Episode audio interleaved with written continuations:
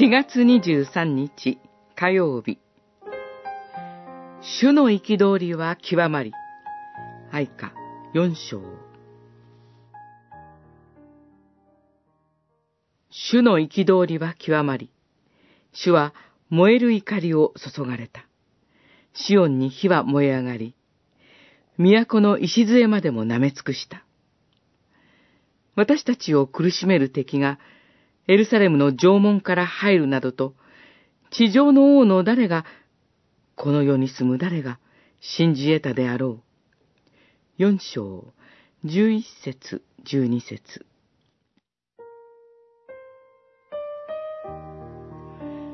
バビロン捕囚で受けた神からの呪いは激しく、想像を絶するものがありました。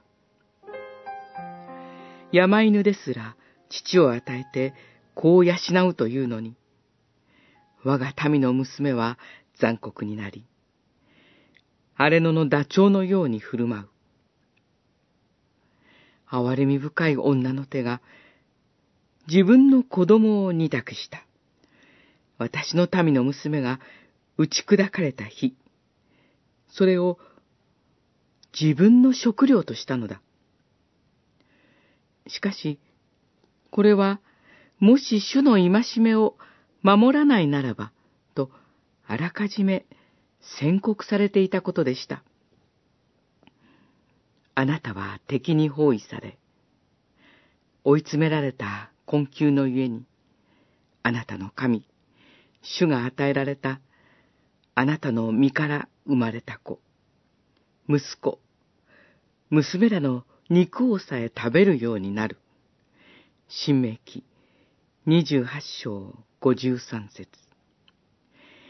信じがたい悲しいことですが、子供を虐待して飢え死にさせたり、暴力を振るって死なせたりすることは、現代の私たちにも起こっています。